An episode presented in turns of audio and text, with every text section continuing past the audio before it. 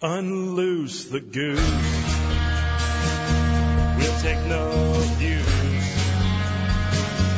Your paradigm's run out of time and we've got no use. Unloose the goose.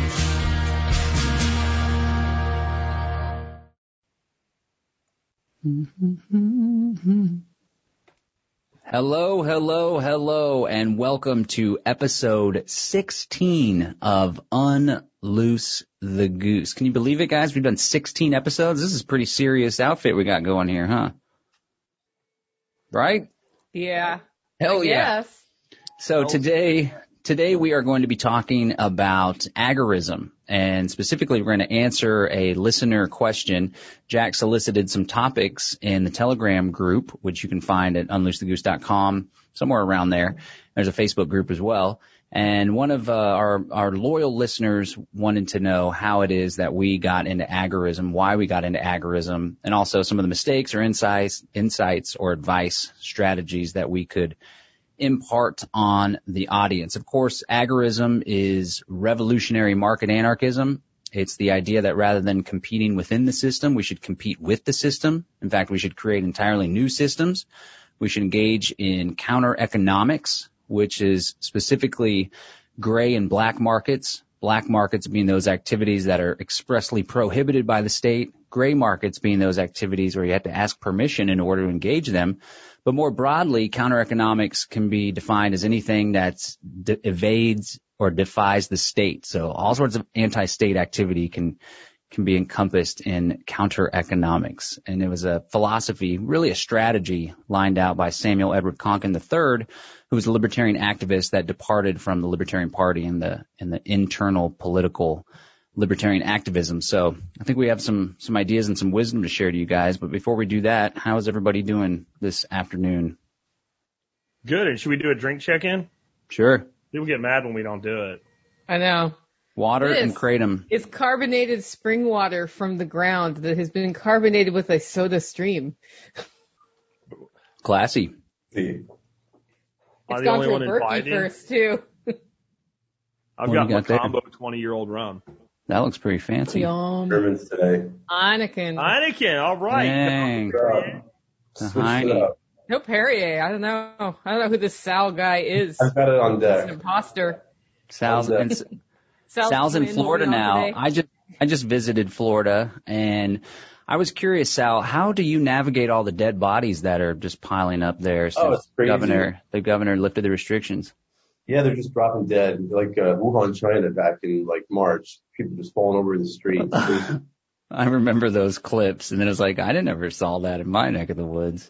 you think like people are like reminiscing on those clips would be enough evidence to prove that it's all a scam, but somehow they still buy into it. No, no, a lot of people are buying into it, but a lot of people aren't, and that's a good thing. Well, let's just get right down to it.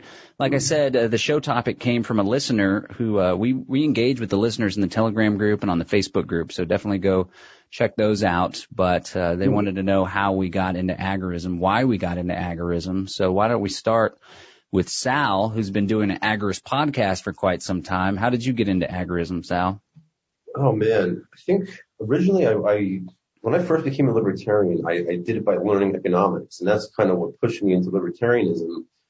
And this was back in I don't know 2013, 2012, and I immediately picked up on Bitcoin, thank God, and that sort of led me down the agorist path. Then around 2014, I went to PorcFest in New Hampshire, and this is really that was sort of like a, a defining moment in, in my experience with the liberty movement because that's where I learned not how to think like an anarchist, but how to actually live like one. Yeah. So I learned everything from how to use precious metals for exchange purposes, how to use cryptocurrencies.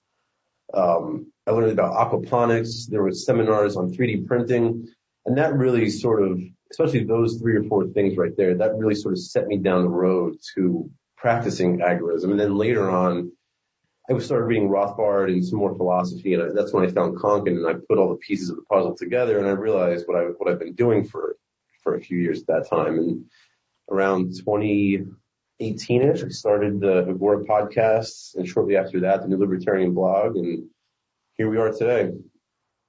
Right on. Sounds like you're carrying on the work of old Samuel Edward Konkin, who came who coined the term New Libertarian. Yeah, yeah. He actually had a blog called, or I'm sorry, back then it was like an actual published journal. Journal, yeah. and that's where we, we draw the name from.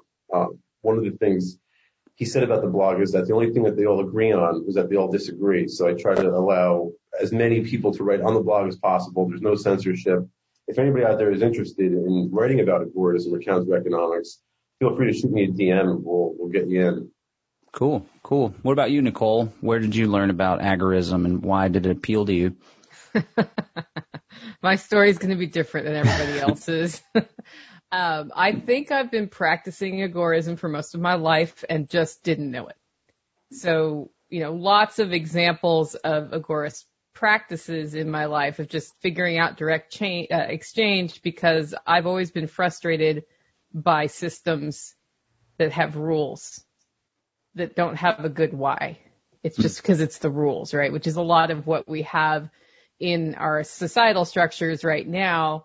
And I was a full on, I think communism's going to work, full disclosure, until about 2004 when Portland, Oregon was in the throes of expanding their transit system. And I had been really against how they were doing it because it wasn't serving the purpose it was designed for, which is to move people from one place to another. Mhm. They actually, through adding light rail, made it harder to get from one place to another on their uh, public transportation system. And as I started digging under it, I'm like, man, if I could have just designed this, it would have been better. And I'm like, wait, that's not fair. And it was the that's not fair moment where I was like, wait, communism is not fair.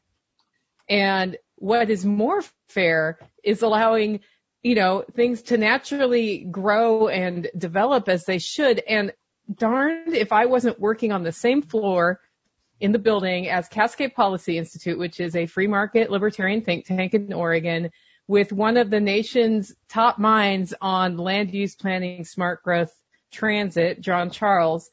And I was friends, I didn't really understand what they did, but I was friends with their vice president.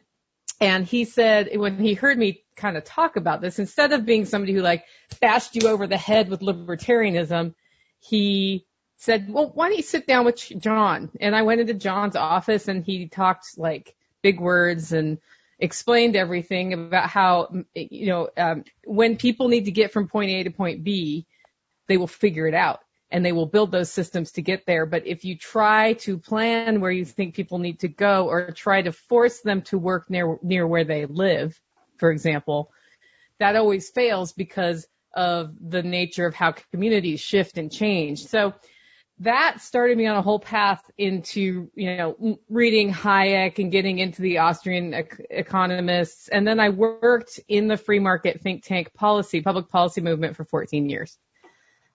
And the longer I was there trying to impact public policy for the better, the more I realized that the system that we are trying to fix is the problem.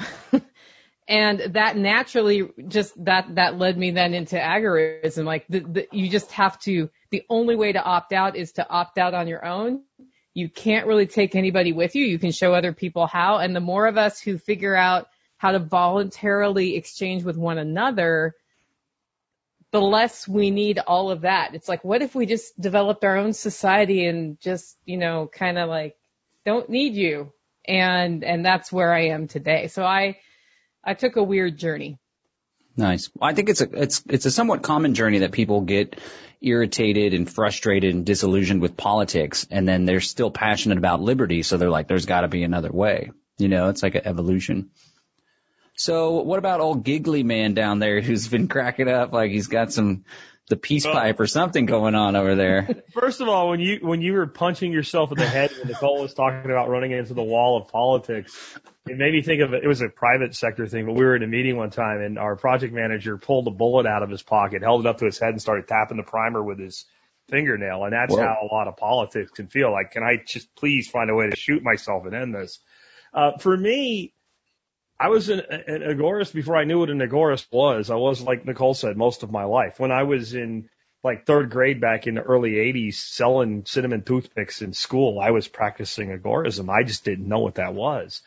Um, I grew up in a family that was very much uh, JFK Democrat family. They actually, I'm actually called Jack. John called Jack because JFK was John called Jack. That's how. And so being a natural rebel, I was the Republican child in like middle mm-hmm. school. Um, but as I got older and actually figured out what it was, I realized I was a libertarian. And so I've been a libertarian since the 90s. Um, but I wasn't, I wasn't a person that would call myself an agorist or an agorist, right? I, I, I didn't know what it was. I had never heard of it. And as I, as I got more and more into my, my form of activism and podcasting and stuff, I started hearing about all these different schools of libertarian and anarcho thought. And you know, you hear this agorist thing and this is black and gray flag and it looks cool and all. I looked into it and I, I don't know. And I was still looking for something to join at that time. Like I'm going to join the movement that's going to be the movement that's going to change the world. And I remember listening, I think it was Ian Freeman. It was one of those guys from up there in the Free State Project in the radio station they have. And they were, they were kind of mocking agorism. And I kind of agreed with it. It was like, you know, these people think they're going to change the world by selling tacos out of their, their, their apartment or whatever. I was like, yeah, you're not going to change the world with that. But at the same time, it was bugging me because I'm like, well, that's kind of what I tell people to do. Like, whatever side hustle business you can build, go ahead and do it. If you can not pay taxes, all the better when I started looking more into it, I realized like, okay, it was just like becoming a libertarian. I w- I didn't become one. I just figured out the name for what I was. Mm-hmm. And that's, that, that's what I think one of the big mistakes people make with, with agorism is they think it's like something you become or something you join, like you join the Agorist Society or something, and they send you a, you know, a black and gray card that has your name embossed on it, and then we're going to elect Agorists or something. Like it's, that's, that's like having an atheist church, in the words of Larken Rose. And I realized how powerful it really is because instead of trying to change, instead of me trying to change John's world or Sal's world or Nicole's world, agorism is about me changing my world for the better. And then you participate when you want to. And so I, that's kind of how I got here. So I, I didn't really come. I just found out I was already there and, and, and that the name was okay to, to add to my descriptor of myself. Yeah. It's a cool name too because it doesn't have a bunch of baggage like a bunch of other aspects of libertarianism and the libertarian movement, which is you know I don't know a lot of jaded people and yeah, and anarchism. The attack on the word anarchy really bugs me though. yeah, it's it's been bastardized and taken over by the left, but the left has a lot of roots like our like Pete R. Quinones, his uh his awesome documentary, The Monopoly on Violence, there's a great section that has a history of, of anarchism. And it really does start off a whole lot in, in the left, but I think the pure consistent thing would be the market based situation. But, um, my journey with agorism, um, I've been an activist since 2002 when I caught a documentary about 9/11 Truth by old Alex Jones, who's here in Austin, and it was on cable access, and that kind of blew my mind sent me down a rabbit hole of uh, exploring the conspiratorial view of history and trying to wake people up about the New World Order and Council on Foreign Relations, all that stuff. And then I was introduced to Ron Paul in 2007. And much like Jack and Nicole were saying, I, I realized like, oh wow, the libertarianism, that's what I've been jiving on. There's an ethics class in college that we briefly learned about it and it was appealing to me. And so I got involved with political activism. And of course, Ron Paul didn't win, but he did spur the modern liberty movement and, and ha- pull us all out of the, our homes and to meet each other. And so we formed a political action committee called Texans for Accountable Government. And we started having legislative victories, victories at the, le- the state level and the local level. For example, we managed to stop police officers from being trained as phlebotomists that would pull you over and do blood withdrawals on the side of the road. This was a federal grant program. Uh, we also pushed back on the Fusion Center, the Big Brother information gathering and intelligence sharing centers. This was in 2010. Come to find out, several years later, they actually did a threat liaison officer report on me for talking about freedom cells of all things. But we were having these what seemed like victories. They took a lot of time, a lot of effort, a lot of energy a lot of schmoozing with politicians, which isn't very enjoyable. And go back to the banging on the head. Yeah. I and I started, I started feeling like this isn't satisfying enough for me. I want total freedom. I don't want this incrementalism. And I realized that even though they seemed like victories on the surface, in reality, we weren't reducing the size and scope of government in our lives. which I think is a big criticism of the Libertarian Party. It's like, what have you guys done? What have you done for me to reduce government in my life? And they don't, they're like, well, we maintain ballot access or we stopped the Republicans' effort to make us pay these filing fees. And it's like, that doesn't do anything for me and my freedom. What's the point? So I started looking for like, okay, well, what are some other ways to go about creating freedom in a free society besides politics? And I started exploring what I called then parallel institutions now I call them alternative institutions, but one of the first ones was like me and my ex-wife would go to farmers markets and we would encourage the vendors to accept silver dimes in exchange for their stuff. And we had a chicken farm at the time with like 120 chickens. So we would trade a dime a dozen for the chickens like they used to do. Then silver dropped and all of a sudden it was like a dollar eighty for a dozen eggs and we were like, no, this isn't working for us anymore. We still did it for a while because it was cool to, to pop people's cherry, so to speak, with silver dime transactions. Occasionally we would come across some old people and they're like, oh yeah, I've been in the silver. You can't trust the Federal Reserve Bank. And we're like, those, those are our people. This was before cryptocurrency also. But I was into parallel institutions. I don't know who turned me on to agorism. It very well may have been some of the Free State Project guys because they're always like ahead of the curve up there. Ian Freeman and Free Talk Live. But I do know I went back through YouTube. I was looking for a video that I did and back in, in 2009, I think it was, or 2010, uh, I gave a speech on this agora.io. This guy, George Donnelly, who was an early activist. He since moved to Venezuela of all places.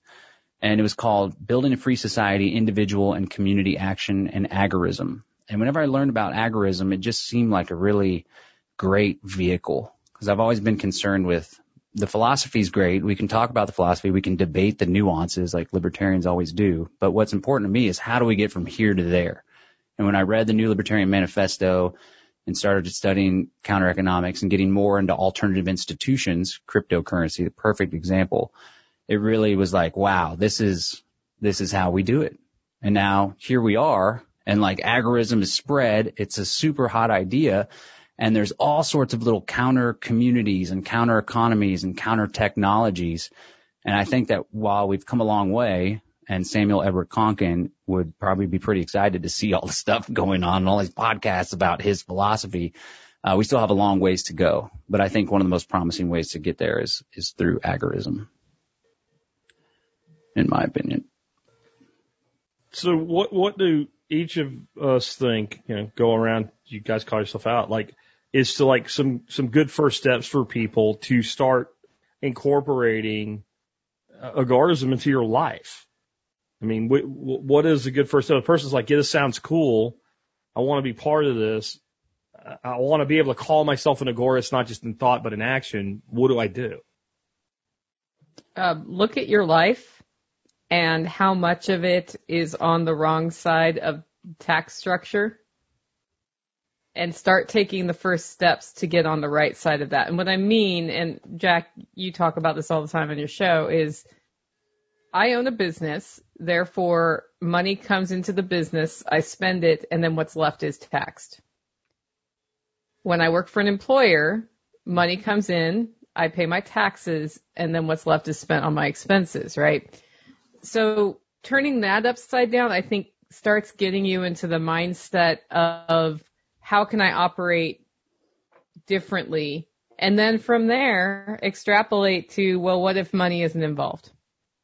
I, I mean, I think like figuring out how to interact in the market, which means you have to have something that you can market mm-hmm. is the first step to getting started.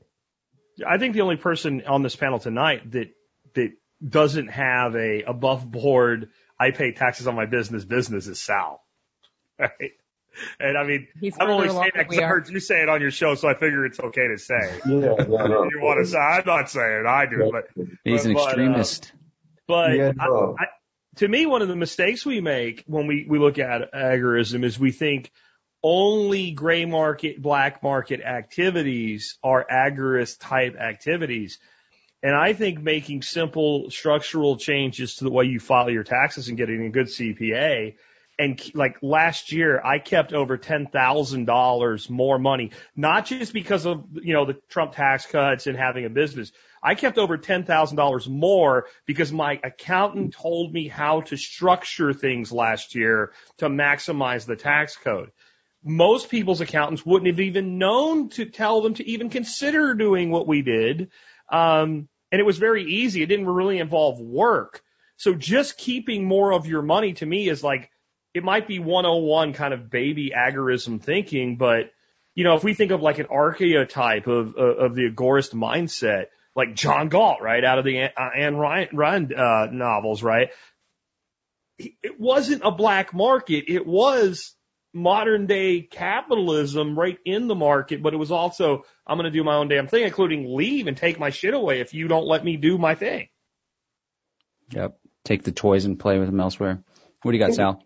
I think the key to all this is entrepreneurship. You, it's very difficult to separate agorism from entrepreneurship. Uh, all counter economics is entrepreneurial in some sense. Uh, you know, whatever it is that you happen to be doing, whether you're, you're growing, uh, you have chickens or you have a farm or you're, uh, you have a cryptocurrency exchange or something, I mean, whatever you're doing, whatever your counter economic activity is, you have to sort of mix it in with entrepreneurship to really make it, uh, agoristic, I guess is, is a good way of putting it. But the three things obviously I always tell people, I know I sound like a broken record, is grow your own food, get a 3D printer and become your own bank. But um, it's important to sort of meld that in with an entrepreneurial attitude because that's how you sort of pull away from the whole tax structure that Nicole and Jack were talking about, right? It's, it's you know, wage work. You have you have uh, the state will automatically deduct money from mm-hmm. your production, right? That, that the word for that is slavery. That's that's what happened in the antebellum South. It's just that they kept 100 percent. Uh, nowadays, the slave masters keep, depending on where you live, 40 to 60 percent. So I think it's important to, like Jack and Nicole were saying, minimize your tax burden, become an entrepreneur, and like I said, grow your own food, become your own bank, and get a 3D printer. I think uh, what you're talking about with the wage stuff. I was talking to my kiddos about income tax. They're seven and nine, and uh, they're pretty with it. We have some pretty adult conversations. Sometimes I try to not be too adult with the conversations because I want them to preserve their innocence. But talking about income tax and how if you're an employee, the government takes the money automatically. And we also were talking about checking accounts and how the government in a checking account has a back door. So really it's not secure money when it's in a checking account. They can go levy it. And my son was like, well, I don't have to worry about that, dad. I'm just going to be, I'm going to be my own boss. I'm going to have my own business.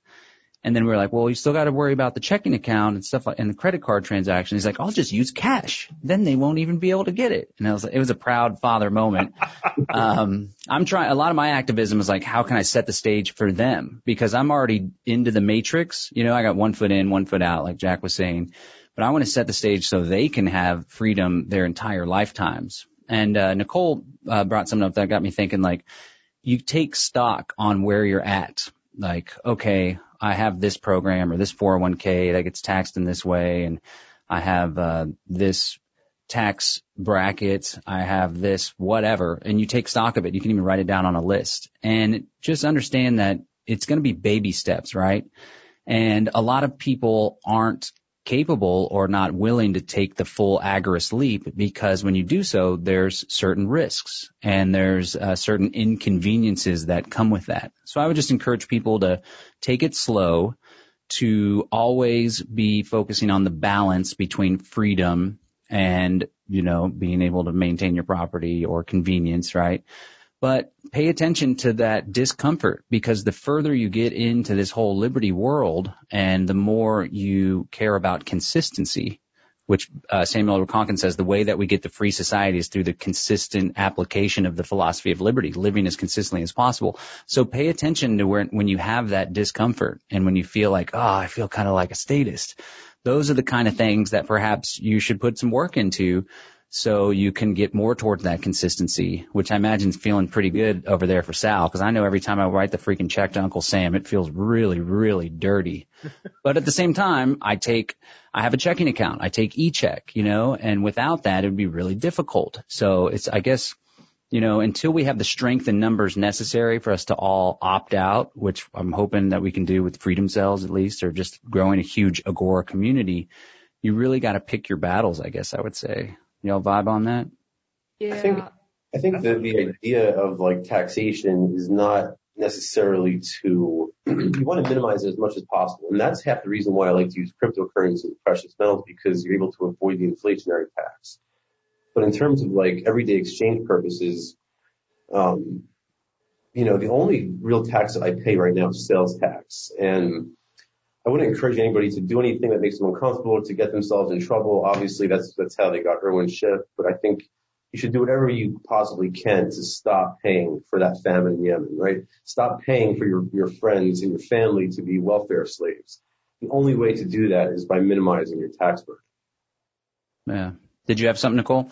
Well, I was going to say you can gamify the process too. So something that happens to a lot of libertarians and having been in the liberty movement for 14 years, I've seen it is that, that arguing about you're not as libertarian as I am that happens, or you're not as perfect as I am. You know what I'm talking about? Mm-hmm. If somebody asks me why there aren't more women in there, it's that. It's because you guys are a bunch of dicks fighting of with dicks. each other, right? About who's more libertarian than the other one. Okay, I'm not very nice, but it is what it looks like No, from the it's true. outside. Total Uh, assholes and dickheads. This is what it looks So, you know, agorism's kind of the same way. It attracts people who already are used to really, you know, duking it out over subtle dis- differences of philosophy. And if you're arguing about it, you're not doing it. And so something that we do here is we gamify the process. You know, when, whenever we don't have to earn the money to pay the guy, it goes to the independence fund and it's like this fictional amount of money we never had to earn. If you don't have to earn money, you don't have to pay taxes on money and it's outside the system. So every time we grow chickens, that's, you know, 25 bucks a chicken. I, I'll have 12 bucks in of hard cash. And the longer we go here and have our infrastructure more independent from the system, the lower that number is. The more feed we're able to grow here, that sort of thing. And so we start just seeing like, who can get the bigger bank account going from, you know, the, the money I never earned bank account sort of M-I-N-E, get it? So I think you can also look at those, those small steps and I'm just highlighting what you're saying, John, that start, take the first step. Don't take the canyon leap. Just take one step and then take a second step and then take a third step and then look around and see what else you can do. But take That's that good. step. Yeah, do something besides arguing and debating, of course. I think like my my takeaway from this, and I started thinking about this when this question came in, and we decided we would do this show this week, is also think about how you can use these technologies and how you can use this one foot one foot out to your advantage. And so what I'm thinking about with technology is SLP or Simple Ledger Protocol, which I fully don't understand yet. But Vin explained it to me. Vin Armani, for those that aren't familiar with him, like probably one of the most switched on crypto dudes out there. And um, he was talking about how like, but I don't think this is very realistic. I love the analogy, but I didn't think it was very realistic. Like you could have this cafe and everybody in there gets paid, let's say in Bitcoin Cash through SLP, but nobody actually takes any money. So John comes in and buys a coffee and I'm working the cash register. And since I'm on the cash register, a piece of that goes to me as my pay. A piece goes to the building owner. A piece goes to the Nicole supplying the coffee and it all happens instantaneously. And since the fees are so low, it all works. I don't know if that works in a brick and mortar business. Like it's a, it's a nice idea. But before all this bullshit happened, which is what we say in Texas, we don't say COVID, we don't say quarantine, quarantine. We say when there's all this bullshit going on. So before all this bullshit was going on, Nicole and I had started a conversation about entering into a business together with spices, seasonings, and things like that. I had started adding coffee to my spice and seasoning mix. That seemed like a natural fit. I don't want to pack and ship product. I don't want to deal with any of that shit, but I can market the hell out of things to a couple hundred thousand people a week, right? So like this seemed like a good idea. And she was going to send me some different coffees and I was going to play with it and send it back to her, see where it goes. And then all the bullshit happened and it was like, we're not doing that right now. well, when I think about SLP with this, if Nicole and I decide to do this, what we could say is if you want to buy this stuff, you buy it in cryptocurrency or you don't get it. And as long as we can find someone to buy the, the base product from in crypto, we could operate 100% in crypto. We could have an account that pays suppliers. We can have an account that pays Nicole her share and my share. And when somebody buys it on a website, boom, it all happens instantaneously. It's impossible to really track. Everything still happens. Everything still ships. Everybody gets paid. It can be done with a smart contract attached to it. Done. but you know what you said, John, if you couldn't take e-checks, you can't stay afloat. I can't run my business. Nicole can't run her business 100% on cryptocurrency right now. We don't have enough adopters. hmm But since we have a business, like I don't need this thing. Right? So if we make an extra $10,000 a year each, great. If we make five, great. If we make 20, okay. What, whatever it is, it is. It's all money we didn't have. But like I can't, I don't know about you. I, I could live on $20,000 a year, but I'd be freaking miserable. Right? Mhm. So I have a quality of life I want to maintain, but since my existing business does that, now I have the freedom to even I entertain an idea like that. Yeah. The side hustle. I know somebody that has a packaging and shipping operation. If you guys were looking for another That's my partner, that's my missing piece, dude. I have It's already set up in the other room crypto over there. coffee. I have 100% crypto coffee minus shipping. That's my only. So we need thing. sources of like herbs and spices, right? I need that guy. if we can get that together, we could do this 100% crypto based. And if we if we all make five grand, we make five grand. If we make 500 grand, we make Yeah. 500 grand. But like, then you don't like. I don't have to. I don't have to live off this. So I can then have the ability to limit my transactions to crypto transactions. And I think that would actually work in the long run. I think it would actually, it would slower build, but as it did build, people I think would, like, cause I have people all the time, Jack, I finally got some Bitcoin. What do I buy with it? yeah, people like to be MSB, right? Buy Yeah, my what you membership, like, Yeah. you know, or buy Nicole's coffee. But like, the more places people can spend crypto, the more people will adopt crypto. Yeah. And then you actually use it instead of like, I'm going to hold it until I go to the moon with my Lambo, right? Like that's, that's not the, that's not the purpose of cryptocurrency. That's Do a little why bit of both. I, I try to be 100% crypto because with the 3D printers and three, at 3D Printer Go Burr, people will pay me in cryptocurrency. Then I, I fulfill all the orders using cryptocurrency and the entire exchange is conducted in crypto. And if somebody pays me in cash, uh, I still fulfill that order in cryptocurrency and it's just like, you know, I'm getting non KYC crypto. So it's really just a great way That's to more valuable. Yeah, right, right. To collect more Bitcoin and Bitcoin cash. But And see, you're a great story, down- Sal. You're a great story with that because I bought a, a printer from you. I paid more for it than I could have bought it on Amazon. Hmm. But I could pay you in crypto. I could do it with no KYC. And I like you. So I did that. You got a few orders from Nicole and I. When I put you on my show and talked about it, I linked it. I said, if you just want to pay less, you can. Or you can buy it from Sal. And people still bought it from you hmm because they could do it with crypto. And and so that tells you right there that there's a certain power to that seller. And I think we all agree the best way to get crypto without anybody knowing how you got it is to to sell or exchange something Yeah. for it, not right, yeah. buy it from Coinbase. Yeah, during my Yeah. Kickstart campaign, somebody wanted to support me with crypto and they reached out and I said, of course. Duh. And then somebody needed to do work here and they wanted to be paid in crypto for carpentry. And hmm It's a great way. that all happened. And, you know, to keep it in a circular economy. I was just researching some New World Order stuff, and it's a, it's crazy the parallels because the Great Reset and the technocrats are going to be using blockchain in order to ID every human and in order to track data more efficiently, right? But we agorists are also going to be using blockchain. And I was doing some research on this concept of a circular economy. It's this Agenda 21 sustainability kind of thing where they want to keep all of the resources and not waste any resources and all stays within economy, which is also, you know, some permaculture principles, but this is like permaculture plus control, technocracy, panopticon.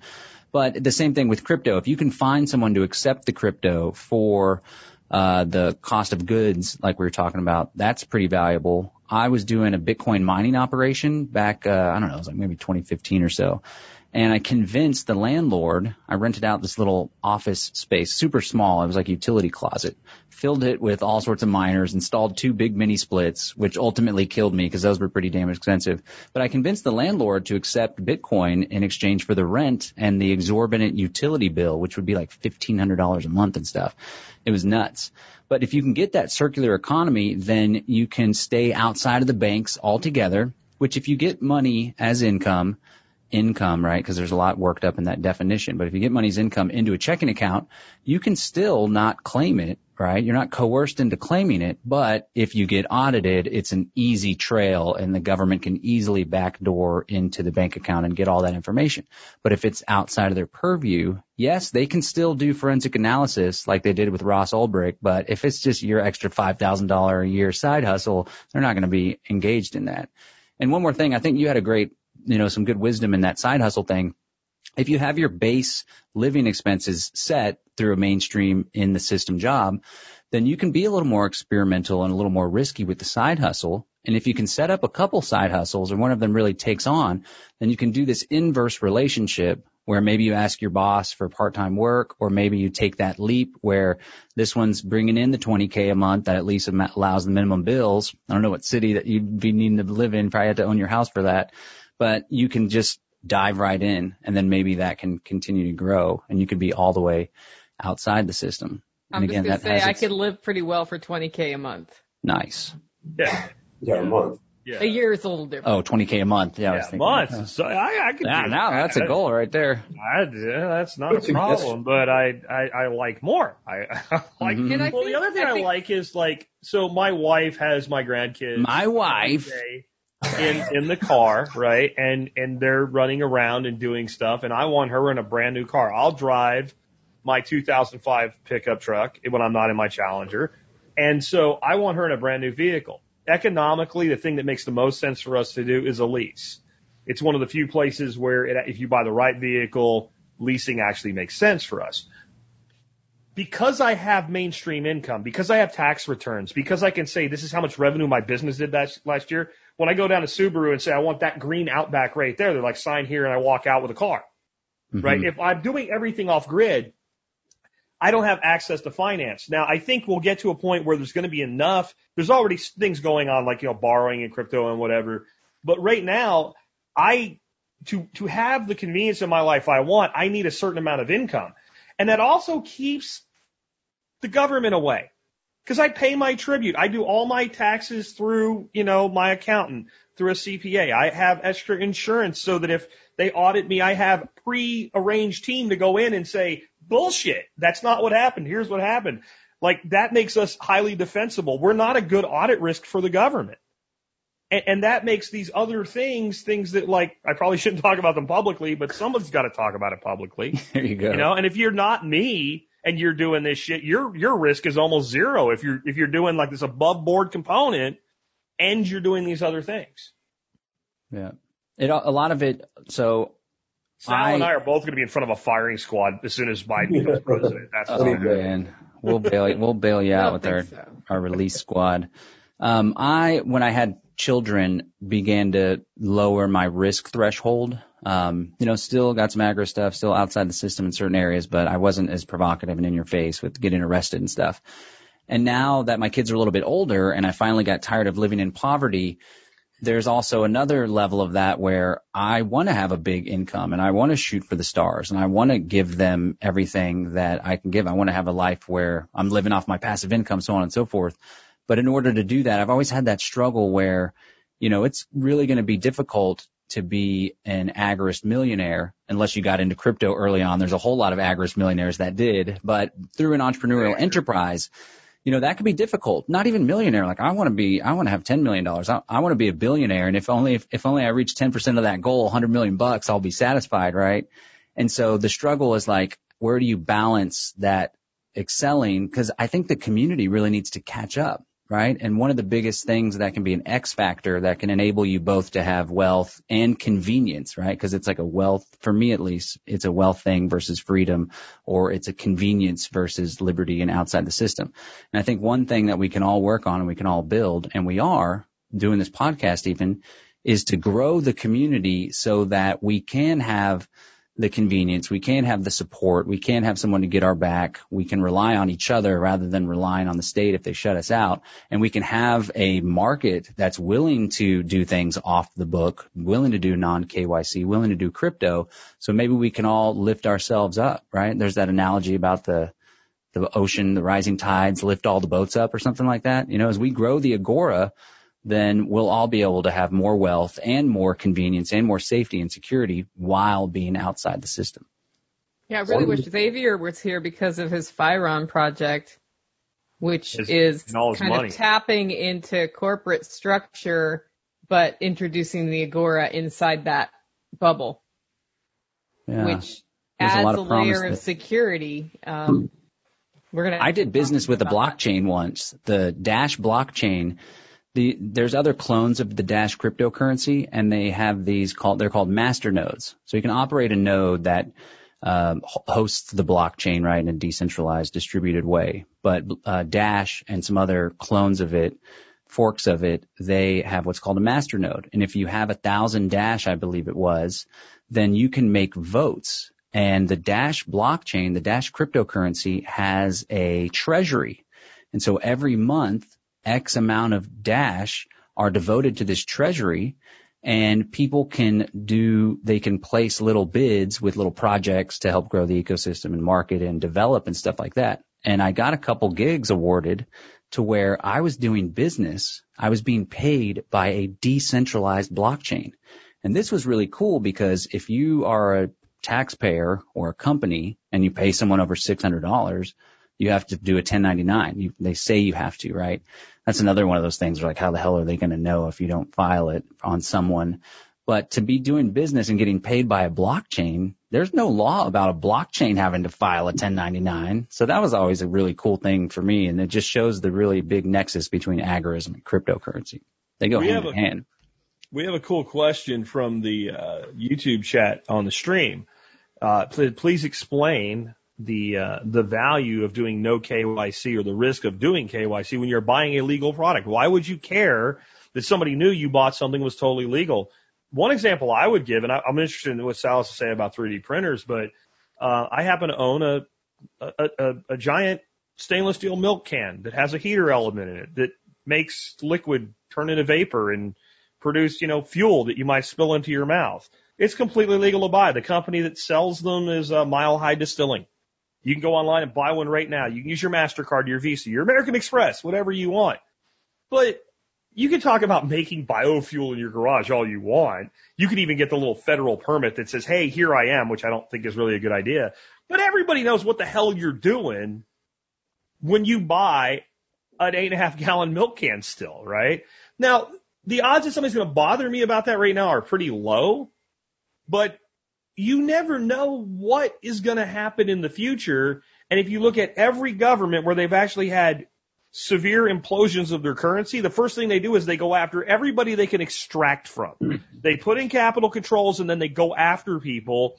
And sometimes they go after people not even to get money out of them, but to say, look, we did something good. We cleaned it up. We, we, you know, we, we, we're doing our job. We're justifying our existence. And so right now, if you buy a moonshine still, you, they have to record who you are. They don't necessarily do, it's kind of like, um, like the form you fill out when you buy a gun. They don't send it anywhere. But if somebody wants that information, you know who's, like, you know who's selling them and you can go get it. And like, how does that relate to 3D printing, Sal?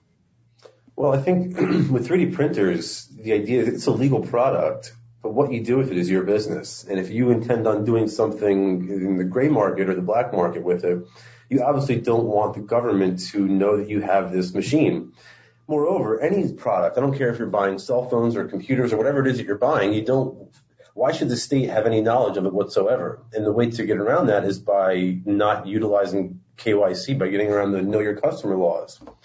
If you read the Bitcoin white paper, Satoshi makes clear this is why he invented Bitcoin was to remove, to, to make exchange possible without these KYC requirements, without this sort of third party verification, because it's, it's in this way that the state interjects themselves into our affairs, into our exchanges. That's how they can come in and say, uh, you know, you can't buy X, Y, and Z, uh, and if you do, we're going to know about it and you're going to get in trouble. So by using cryptocurrency where there is no KYC or AML laws, you can purchase at will. You can buy and sell whatever you'd like and no one has to know about it except for the two parties to the exchange. That's the benefit of having a peer-to-peer cash. Yeah, and I think you have to go to the big picture on that. Why is it any of their business to know what you buy? Like, right, if I buy a phone that doesn't have GPS capability and next year there's a law put in place that all phones have to have GPS capability and an app on them to track you so that they can figure out through contact tracing if you've been exposed to the Rona, they know I bought that phone. Well, think It about wasn't illegal when I bought it, but it can become illegal. That's the It other thing. always So, does. and they can they can do a whole profile on you based on your purchasing choices. That's the technocracy. Think about the um, the states that turned everyday law-abiding citizens that never broke any law laws that we would break. They've they've never broken any laws at all into felons overnight by saying if you have a magazine with greater than 10 round capacity, hmm you, you have to turn it in. And like Connecticut did that. I think New York did that. Some other shitty states, probably the one Sal used to live in, did it.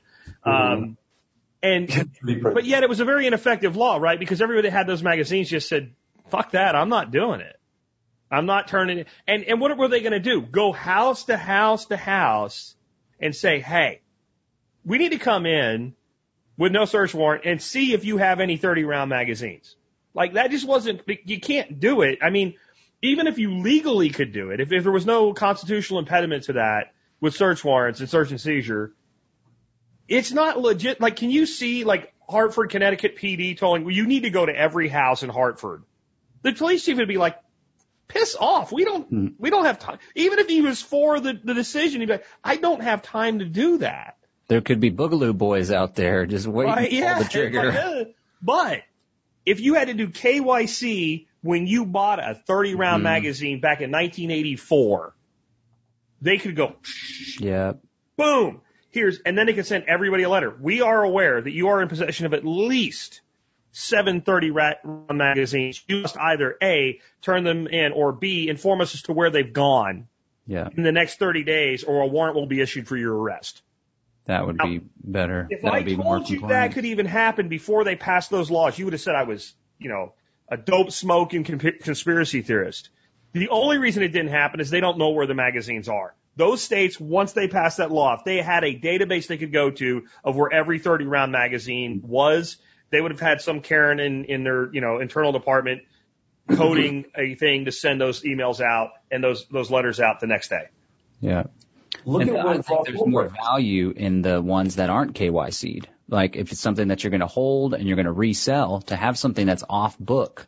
Like even bitcoins. I did this podcast back in the day on how I think black bitcoins, which are those bitcoins that came into the ecosystem from a miner and then were never KYC'd or tied to someone's identity, personally identifiable information, those bitcoins, whenever there's more regulation and more control over the Bitcoin space, the Bitcoin network, they're going to be more valuable than the Bitcoin that was bought off of Coinbase, where it's Can we identify KYC those, check. John?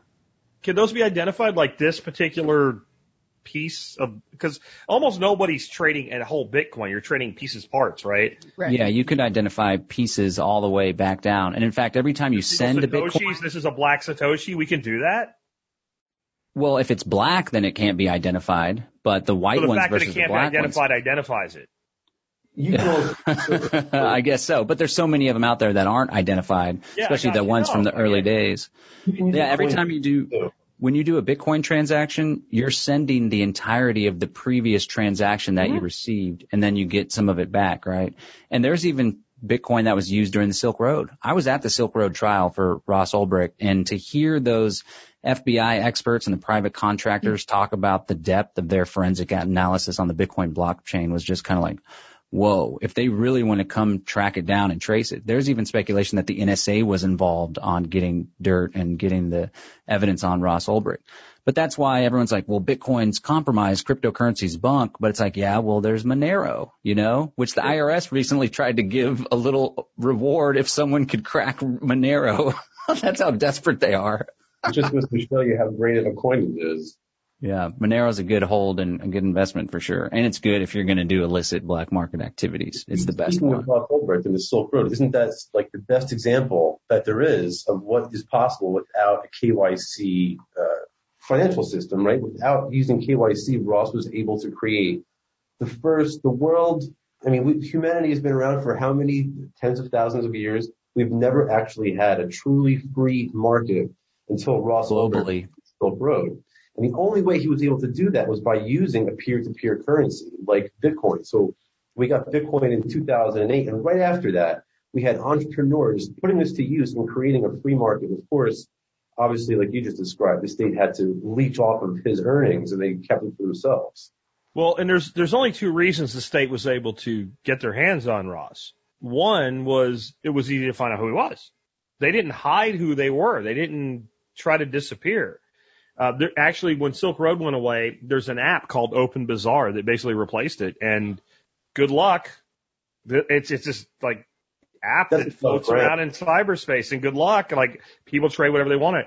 The other reason, and what they were able to make the the case to the jury with was, he tried to be ethical and said, no, you can't hire someone to shoot somebody in the face with buckshot. No, that's not okay.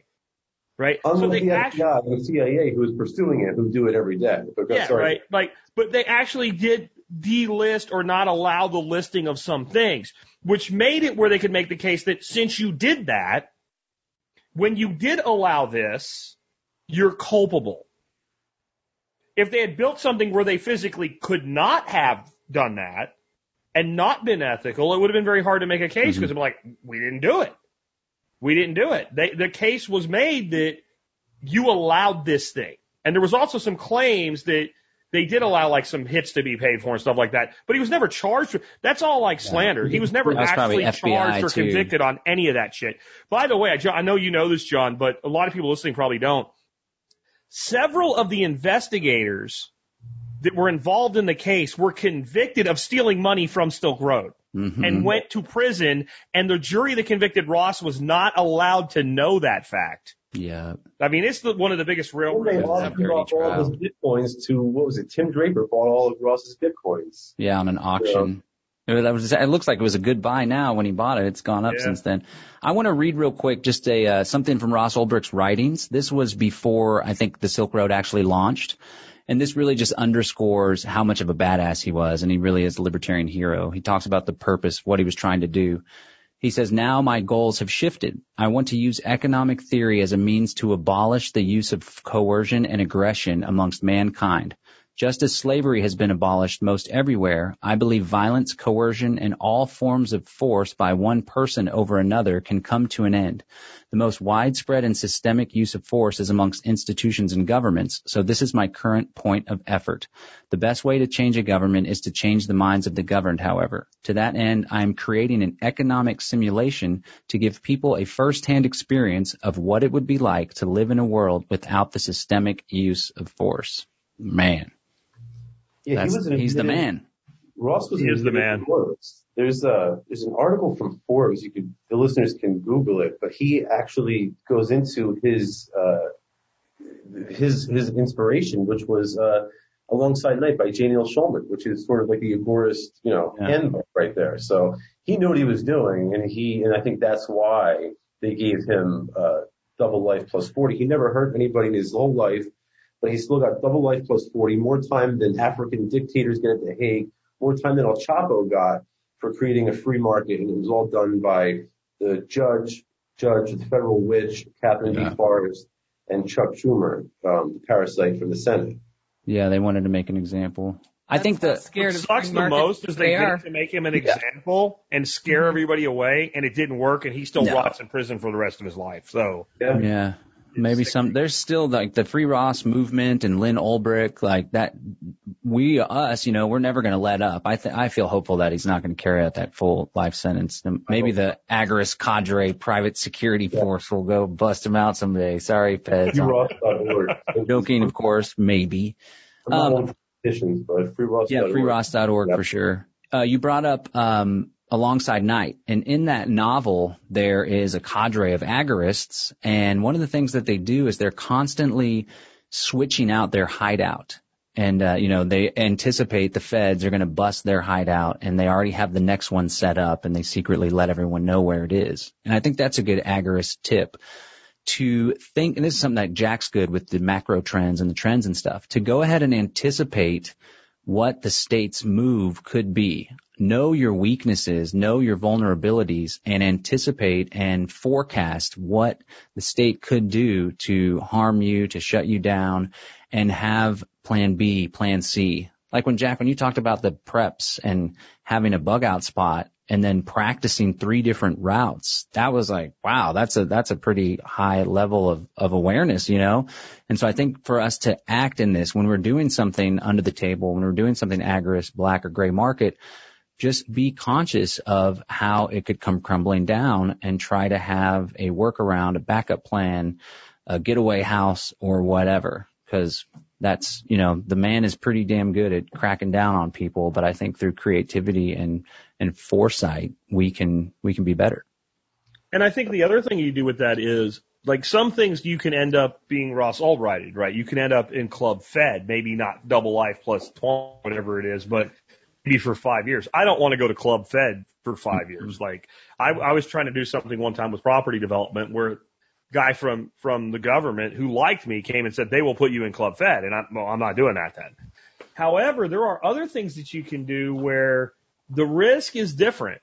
Like you've done some things, John, where they came and said, you can't do that anymore. So you just stopped doing it until you found out you could and then started doing it again. And when they came back said, turns out I can do this. So like your risk was they'll come shut you down for a day. Okay. That's fine. In other situations, you can actually look up what the penalty is if you get caught doing what you're doing. And let's say the penalty is a 5,000 maximum penalty for that offense is a $5,000 fine. Well, then I'm going to look at it and go, how much money can I make doing this? Because yeah. if I can make $50,000 a year doing something that I'm going to get a $5,000 fine for, yeah. yeah. I may never have to pay it, but I might build up a slush fund. And if I get caught, there it is. And it's just a cost of doing business. There were people before Uber and, and Lyft kind of came in. They were running underground taxis in New York City, taxis dollars. And they just kind of figured out, you know what?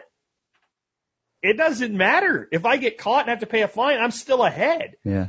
So good agorists always build risk into the profit model if I get caught, how do I mitigate the results and how, how much is it going to cost me? And how much do I need to raise my price to quickly build up a slush fund that covers the offense? And, and that's learning from the crony capitalists.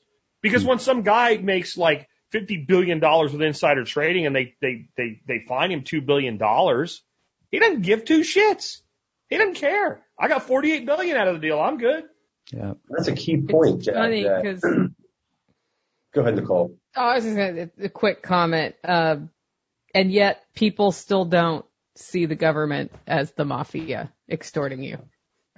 Yeah. Next. Um, that's actually the point that Jack's making about building, weighing risk into your, your cost analysis. That's a point that Sam Konkin makes. I think it's in the Libertarian Manifesto. He talks about this. And I think a, a great way to sort of mitigate that risk is by jumping all in where it's possible. So we, we spoke a little bit about, um, you know, the challenges that people face accepting and using cryptocurrencies who run a business.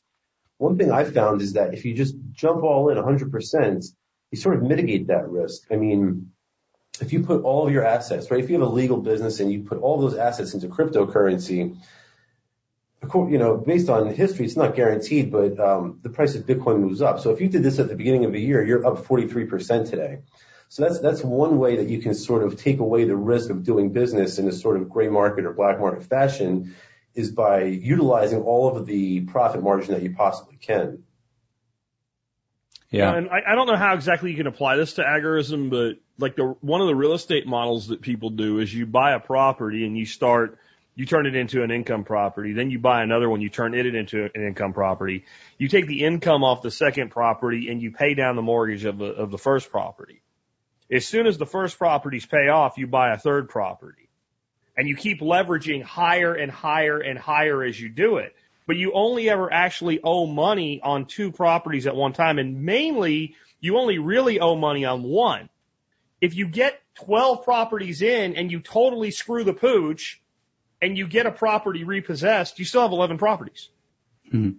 And you don't care. So thinking that way with agorism and let's say thinking about your money not in my agorist business, but in individual verticals and treating, tr- treating each vertical like a revenue sector, right? Like an individual revenue stream, an individual business. So that if any one of them gets taken out, okay. You know, that's, that's back to Trump's thing where, yeah, three of my businesses went bankrupt. I have 120. I don't care. Like yeah. that's, that, that mindset that the crony capitalists have. We can, Curtis Stone said that long ago. We can learn lessons from the cronies. I heard him say that at, at Permaculture Voices back in like 2014. We can learn lessons from the cronies by using those models in our own businesses. Yeah, we can learn from from the big tax exempt foundations and all these folks past like really changing society. I found that what you were referencing, I just want to read it from Samuel Rakonkin because he's the, you know, he's the godfather of all this. What Sal was talking about the risk and what Jack was bringing up. He says, using our agorist model, we can see how the protection industry must evolve. Firstly, why do people engage in counter economics with no protection? The payoff for the risk they take is greater than their expected loss. This statement is true, of course, for all economic activity, but for counter economics, it requires special emphasis. The fundamental principle of counter economics is to trade risk for profit. The higher the expected profit, the greater the risk taken. Note that if risk is lowered, a lot more would be attempted and accomplished, surely an indicator that a free society is wealthier than an unfree one. And then he talks about how trading with trusted agorists can really help to dramatically lower risk. So I always get back on the protection racket or the protection force, right? He talks a lot about how the agorists will finance and fund their own private security force to protect them from the statists. And that's kind of what we're aiming for with freedom cells when we grow large enough, right? Then it makes it so much easier to engage in risk because you have your own private security force that can protect you from private criminals and public criminals alike. So I always got my eye on the prize of like, what is our agorist cadre community going to be like 10 years from now, 20 years from now, and what steps are we going to have to take to really live as free as possible without always having to look over our back? You know, this yeah. is where I wish, I wish Vin was still with us because he talked about how he got into this whole world through the escort business, right? And he realized in that business, this was like an all cash business there's big corporations involved in, in that business. And, you know, if some girl ends up in a hotel room somewhere with some guy that's being abusive, calling the police is not necessarily a good idea. But these companies have like private security and like three dudes are coming through your door with a Mac 10 each. And, and this shit's going to stop now. Mm-hmm. And, and this business actually runs and works and, and, and, and works beautifully. This is not streetwalkers and pimps. In fact, it makes that go away. And, and that opened his whole mind. I don't want to put words in his mouth, but that's what I got out of it to this entire concept of, of agorism and libertarianism and true free markets. You know, when he was involved with the show Gigolos and all that, like that's where he, he, he kind of came into all this and started doing videos about it. And I think like, okay, so if that, it's a lot like Bitcoin, right? Like that's, that's what I love about Bitcoin. It's not that Bitcoin's the perfect crypto. It's really not. It's got a lot of flaws. But what it did, it took this idea that only government could actually make a successful money. It just shit canned it. Like that's just gone. And it opens people's minds, people that are persuadable to like, well, if we can make our own money, then what can't we do? And if we can have an industry like that run with its own private security, why can't any industry run with its own private security? Yeah. Private security is really the sort of uh, holy grail of agorism, right? That's that, that's really what's gonna that's sort of what's what's gonna tip the scales in our favor. A, a great um, entrepreneur in this area would be Dale Brown, who has yeah. uh, Detroit Threat Management, where he's trying to create alternatives. And he's no agorist, but he is definitely not an agorist he's working in that direction though, which, you know, we can all appreciate regardless, regardless of what your ideology may be. The other point I just want to add is that, you know, when you talk about risk and we have to, we have to weigh risk factors, you also have to weigh the risk of remaining compliant and obedient mm. because that's where the greatest risk actually is. Um, you know, when I look at tax compliance, for example, I'm risking a lot. That's, that, that's a pretty heavy, um, you know, agorist activity right there. But on the other end, what am I risking by by paying taxes? Well, I'm, I'm going to be fund, I'm going to be funding uh, a famine in Yemen where children are starving to death. I'm going to be funding the drone bombing of 19 pine nut farmers. All these terrible things. Yeah. That's a much greater risk to me than having to do, uh, you know, spending some time as a guest of the governor. Yeah, you're funding your own oppression too, and you're funding the IRS's ability to come seek you out. Um, it reminded me of we went to Oklahoma Midfest I did a podcast about it. It was this, it was one of these decentralized liberty festivals where like spontaneous order is the thing. There's not necessarily an organizer and there's not a schedule. And really it's just a bunch of agorist hippies getting together and hanging out in the woods and, and talking shop. But I did a presentation on freedom cells and one of the women that was in the audience said, you know, I've, I've been familiar with freedom cells for a couple of years, but I never signed up on the website. My concern is that if a bunch of militia types start to get involved, how that could affect us or if the government would come crack down on us. I have a daughter who's my main priority. I'm in this to, as a family person. And this guy Mike, who was the non-organizer organizer of Midfest, he like hated when you're like thanking him for organizing because he's the one that set up the idea and stuff. But he was like, you know, we need to have some skin in the game and we need to be willing to take risk if we want freedom, if we want to achieve our goal. And he pointed out this essay by Ernest Hancock, who's like a classic old school, liber- like one of the founding fathers of the libertarian movement. He's the one that came up with the Ron Paul revolution with the EVOL, the love thing. And, uh, one of the little things talks about risk and it says, um, shit, let me see. Uh, basically, he says if you're not doing risk, if you're not taking risks, then you're not radical enough. Your activism isn't radical enough if you're not taking risks. And then I always point out too, like, even if you're not doing something counter economic, the government could still crush you. Like Sandra Bland, this African American woman, she got pulled over. She like slightly flexed her rights during the traffic stop. Then she ended up dead like the next day in jail, Texas Department of Public Safety. There's people all the time that get crushed by the state. And in some ways, like with a firearm, it's better to have it and not need it than to need it and not have it. It's better to have a community and not need it than for the state to come hound you down and you're all alone. It's better to have that strength in numbers. Mine as well. well. The mitigation, the mitigation you have, John, with freedom cells is you're not doing the militia thing the way that it's been done in the past. Or like, I can't remember the name, but there was, I think it they called themselves Republic of Texas, right? And they all went out to West Texas and they had like a 50 acre place in the middle of the desert and they're all like living in a trailer together. Well, they're centralized. Mm-hmm. If you want to take that out, or the Branch Davidians, right? They're all in one place.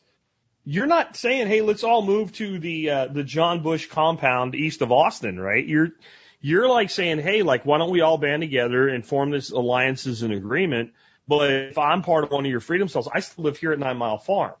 Nicole still lives and lives free in Tennessee. Sal lives wherever he lands next. He's in Florida now, right? Like that's a lot harder to kind of get your arms around and shut down. What are you mm-hmm. going to do? Like drag me in and go like, oh, well, you're part of this group. What group? Yeah, what like group? a non-group group. What group? Right. What are you talking about? Where are these? They're not here. I don't know what you're talking about. You know, it's like, yeah, we, yeah, there's some people we hang out together and we talk about like fishing and hunting and guns. Is that illegal? I didn't think that was illegal. No. Do you have a warrant for my arrest for that? No, then fuck off. Like, I mean, like, there has to be a point, like you talked about this lady ended up in prison. And, and I think the place for that conversation is probably not the side of the road with an auto stop. That is the worst place to assert your rights because they're the most number of ways that they can find an excuse to arrest you. Yeah. When you're talking to somebody at somebody's house and you don't have a warrant to come inside their house, that person can pretty much tell you to go shove your head up your own ass a thousand times. And there's, as a cop, there's not very much you can do about it. Side of the road, I, if I'm a cop on the side of the road, I can find a reason to arrest you yeah. on an auto stop. I Make can. Period. It's yeah. not right, but I can. Tell that to Breonna Taylor, Jack. That they can't come in her house. Scenario. They kicked her door in and started shooting. That's, that's, that's, More that's often than not, at least there's some. Yeah, that's not, hey, I heard don't. you're part of John, John Bush's shit, right? That's, they actually, that's, like the people that should be going to jail for that are the ones that ran the warrant in the first place. And, and like that situation, the big tragedy there is they were in the wrong place. They're the wrong guy. That that's the real. That's another example of the government could harm you or kill you, whether yeah. you're part of a freedom cell no or whether you're opting out it's better to have have your crew. And on the side of the road, you may bring up a good point. I, I talked about earlier how I switched my tactics when I had kids. I used to be the provocative guy that didn't care if he got arrested because then it would just mean I could fight it in court and I, I was recording it so I could sue them or whatever. Yeah. I switched my tactics from provocative cop blocking, telling the cop off, trying to make him feel guilty for being a cop to Jedi mind tricks where you talk understandingly with them. And I remember, even remember when I was like going through a divorce and it was like all terrible. I had in the back of my head, if I get pulled over for speeding, cause I had to drive three hours to pick my kids up every oh, week, a couple times because their mom lived far away. It's like, if I get pulled over for speeding, I'm going to tell them I'm going through a whole lot. I'm struggling with this really difficult divorce and I got to get the kids back to their mom. I don't Yeah. want to be late because it's going to look poorly on, you know, and you just kind of appeal their heartstrings. I think that's a really valuable strategy when dealing with the police. And with the divorce rate among cops, they'll probably identify with you. That's right. Then you can tell them, yeah, you know, we're divorcing because I was beating the hell out of her. And they'll be like, oh yeah, me too. Brother? Compare notes. That's not fair. But Uh, Yeah, a it's true people. though, unfortunately. The numbers. statistically it is. Forty percent. Forty percent of, of, of police spouses uh, report domestic violence. And there's a Why reason why. military right? too. It, it's sort of it's an authority profession thing. Tracks that sort of personality, that sort of you know psychopathy. I think there's part of that. I think the other part of it is the job itself destroys people. Yeah, I think stressful. good people go into law enforcement and it destroys them. It, I, I have a brother-in-law who's a cop. He's one of the best people I know, and I, I can tell he is ready to put a gun to his own head and blow his brains out. I Mm-hmm. can tell when I talk to him. Like he doesn't, he hates his own life at this point. And I think the better person you are, the more that's true 20 years into being in law enforcement, the more you'll want to kill yourself instead of somebody else. You know, so I, it's, it just seems like a terrible job choice at this point. Yeah, it's a rough All one. work, that's I think is a terrible job choice. Yeah, just don't do it. Same thing with joining the military. Be an entrepreneur. Be productive. Don't be a leech. I think one thing um, a lot of people this can help with agorism and just life in general is people have to be willing to do the work, right? And it was uh, Thomas Paine who wrote that which we obtain too lightly, we esteem too cheaply. And he also said the harder the conflict, the more glorious the triumph. So obviously it's easy to just go pull the lever on the ballot box and expect to vote to vote a libertarian or Donald Trump's going to help us. That's like low skin in the game, not a good investment. If you want to have an ideal life where you run your own business, where it makes it easier for you to opt out and still have wealth and the freedom to live your life on your own terms, it's going to take a lot of work. And I think a lot of people these days, especially my generation, the, the millennials, I, I don't know if I said this joke on a, on the previous show, but I, I self-identify as Generation X, right? So don't misgeneration me, like the misgendering thing. I resonate more with the MTV Generation X coming of age with the internet and stuff than the millennials, but I think a lot of younger millennials and stuff expect to, to be spoon-fed and expect to have life uh, revolve around them. But, you know, at the end of the day, if you want your ideal life, you got to put some work into it. And if you want that life to be a life that where you're pretty damn close to living as a sovereign as much as you can, it's going to take some work. It's going to take some risk. It's going to take some investment. It's going to take some, some change in your life, you know? And I think that's part of why you do need as an to entrepreneur include. risky anyway. Sorry, Yeah. Nicole.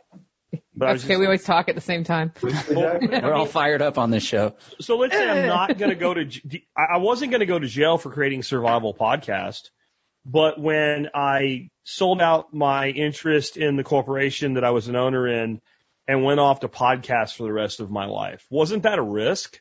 Yeah.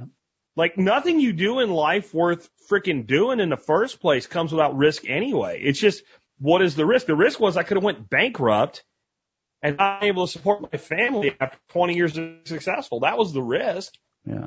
That's that's no that's a bigger risk to me than they might fine me five grand. If Fine me five grand, I'll pay the fine. I'll bitch about it.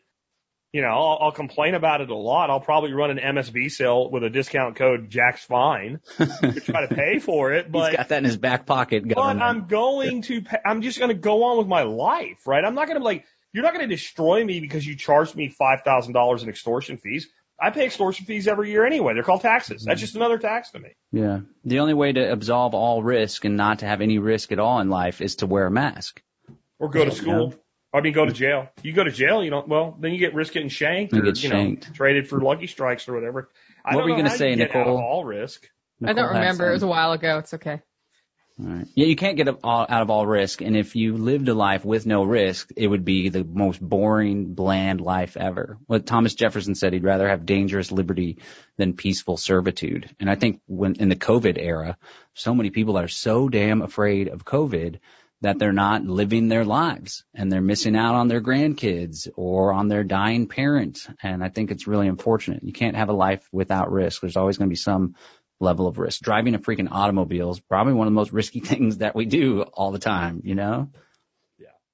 Because I, I've noticed the, that actually a lot of the old people are supposedly the ones we're supposed to worry about are the ones that don't give a two shits about COVID. I noticed that in Florida. They're like, screw that. I'm 88. I don't care. Like, you know, like I'm, I'm going to die anyway sooner or later. Yeah. Like, I, if I start worrying about risk now, like, why would I? I, I, I look back at like people like my grandparents and I think, thank God they're not here to see this because I, I think I would cry to watch like my depression era coal mining grandfather told he has to wear a mask and he can't go to his favorite little bar on the corner of town because he might get sick. Yeah. That's a guy that lived through actual pandemics with the Spanish flu, with with smallpox. Mm-hmm. Like the, the those people, if they could come back from the grave today, I think they might fix everything because they start just beating everybody's ass. My old coal mining grandfather and his wife, my little Ukrainian grandmother, she would be out beating the shit out of people over this today. I'm telling you right now. That's what we turning their mask oh, red. Four foot eight inches of freaking hellfire, man. Like you, yeah. It runs in the family, I see.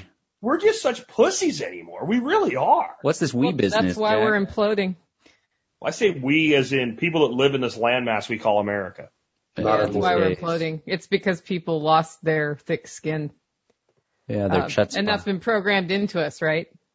To lose our thick skin. I think we've been chemically castrated as males, honestly, with the diet we're on. I mean, Alex Jones and the gay frogs. That's a that's actually a thing. Frogs gay man. It's true. the fluoride. The fluoride too. It's a trip. I'm making a foil hat for John for next episode. So I thought we should do an episode original question, and all were foil including um, mistakes we've made along the way. I don't think we've covered mistakes we've made along the way. Let's probably end there. Which then. I think would be a good thing to talk about.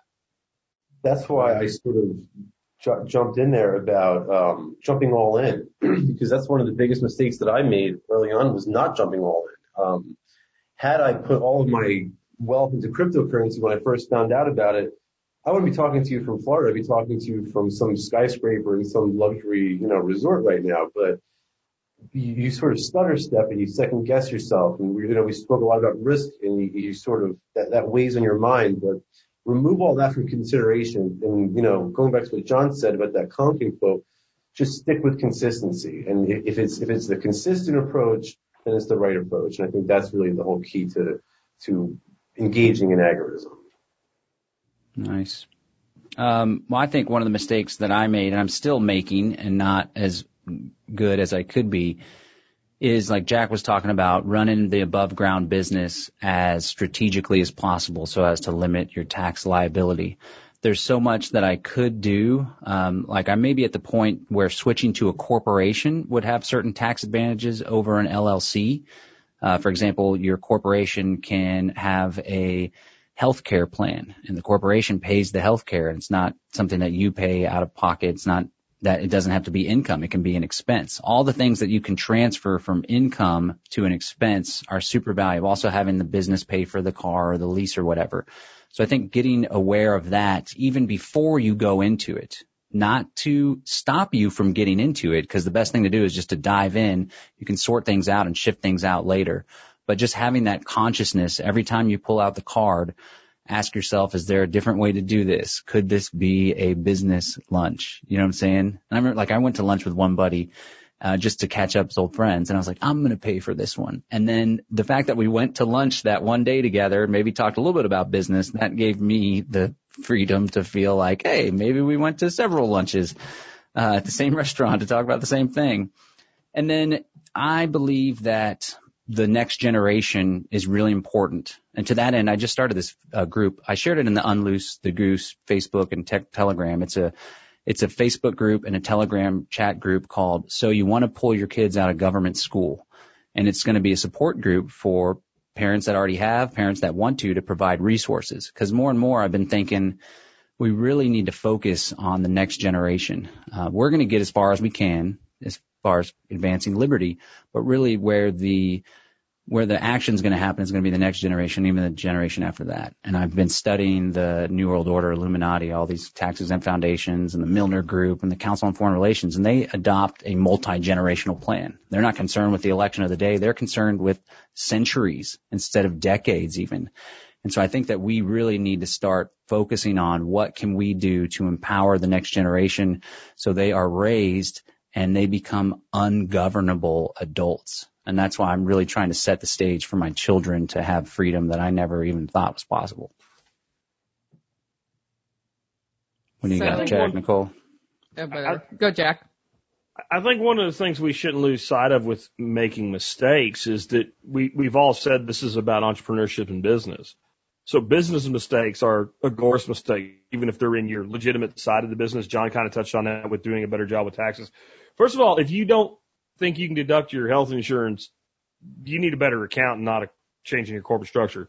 We'll talk about that off offline. But um, like my biggest mistake has been trying to s- kickstart other people to get them into business, like to use my brand to help them. And, and several of those over the years have hurt me badly as they've imploded. Uh, they've hurt my credibility and things like that. And, and it's sad because I used to tell my old business partner, Neil, you're trying to breathe for people. And it turns out I was just trying to do it in a different form. And what I've realized, and like Nicole's a perfect example of this, the people that are actually going to succeed are just going to fucking do it. And then you can help them once they fucking do it, right? But trying to like find somebody and help them and, and build a platform for them underneath them and make an agreement with, like that shit doesn't work. That always falls apart because if that person was going to do it, they would already have gotten on with doing it. So like, I'm happy to help Nicole. I'm happy to help John. I'm happy to help Sal. I had to say, hey, go to Sal and buy a printer because he already has a site. It already, like, I'm not going to like, hey, Sal, guess what we should do? We should come up with an idea. Right. And then you're going to have these printers and you're going to ship them like that kind of shit has just blown up in my face over and over and over to where I won't do it. I won't I might even float an idea and say, here, if somebody wants to take it and go with it. Like, I, I can do this, man. We can work together. No, you go do that shit for two years. You mm-hmm. come back to me with it successful. And if I can pour some gas on your fire, I'll do it for you. But trying to help people out of the gate, all it does is get you shot in the ass. Don't, as you build success in your life, don't do that shit. I know you want to. Mm-hmm. God, I wanted to. And what I realized is every person I did this for, I wanted them to be successful more than they wanted to be successful. And all it brought me mm. was misery and pain. Wow. What are you, are you talking about? You promote people's little business or widgets on your show and they couldn't handle the demand No, and I'd come up up? with an idea. I'd say like, does somebody want to do this? And I'd interview a few people, and I think like, this is my guy. This is the person that's actually going to do this shit. And then I would like throw in with them. Sometimes I even put money in. There were people that I was like, I won't even take any profit back for this. I'll do everything I can to help you with this.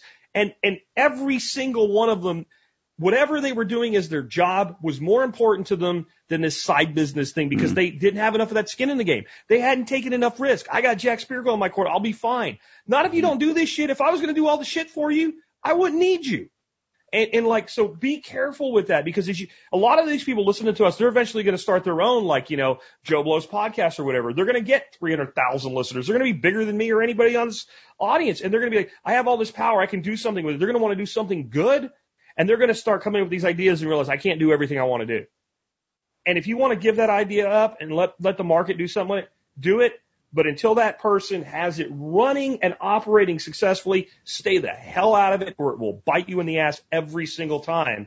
Because Nicole didn't come to me and go, Hey, Jack, if I build a coffee business, you talk about it. She's like, screw that shit. I'm going to go build a coffee business. Like mm-hmm. some of the people that listen to me, listen to Jack. I'm just going to use that and go. And then like once that happened, I'm sure I'll back your Kickstarter. Of course I'll back your, I'm talking about way back years ago, the first one. Of Yeah. course I will. But that's because you were doing it. And I knew if I said go buy coffee from Nicole and a person gave you money, son of a bitch, within a week, they were going to get coffee in the mail. right? Like that was actually going to happen. Yeah. You gotta walk the walk, not just talk the talk. Yeah. We built a caging business that fell the fuck apart. The guy that was supposed to run the site never did. I mean, I, I can go 10 of them that like hurt me and my reputation. And I Mhm. will never, ever, ever, ever, ever infinity do it again. I know when you had me on about Kratom, you gave me a big old wave of sales. I was on with Yeah. Tom Woods like a month before and that just exploded my business and I was literally up till 2 to 3 a.m. fulfilling orders because at that time it was just me. And then just a short two months later, I was on Jack and Jack's just exploded. And like you said, you got to be. Some people don't want it as bad as you do. I wanted it enough to stay up till 2 a.m. and then wake up the next morning at 7 a.m. to get the kids ready to go to their private school. You know, you gotta gotta be willing to take massive action if you want change in your life. If you want an You ideal life. Yes, You weren't a partner. So if you fucked up, I would have been like, pay them people their money back, John, and gone on with my life. If I throw in with you as your partner and you fuck Mhm. that up, then I did it. And, and that Yeah. is that hurts, man. Don't do it. Yeah. Be will- yeah, you really got to um, You have to be real careful. check someone out before you get in bed with them. Make sure they do a COVID test. Yeah. I have one little different, and that is a lot of people look for the agorist communities to interact with. And I think it's important to know who those people are. I think a lot of people who listen to this podcast would be people that you can set up your networks and your exchange with. But a mistake I made early on was looking for that rather than just interacting with my community. And what, what happened when I changed that from looking for the liberty people or the agorists to just looking for the, community of people who who I could interact with, I, I found that's where they were. They were not labeled as the agorist community. It was just they were people within communities of interest, like the farmers market, like you know people who love food, like people who love the kind of exercise I like to do. And the more I got out and interacting, the stronger it all was, and, and that made it grow. Wherein before I was kind of operating as like Nicole Sauce all alone in a holler homestead with the couple of people who live near here. That's good. Yeah, there's people that are already in your circle that are just that already are agorists, or they just need a quick conversation to to spur them spur them along, And- or they'll teach they- you something. Well, I They mean, don't John, necessarily you're- need to know they are, right? Like if they just have the same sort of philosophy, they don't necessarily need the label. Yep.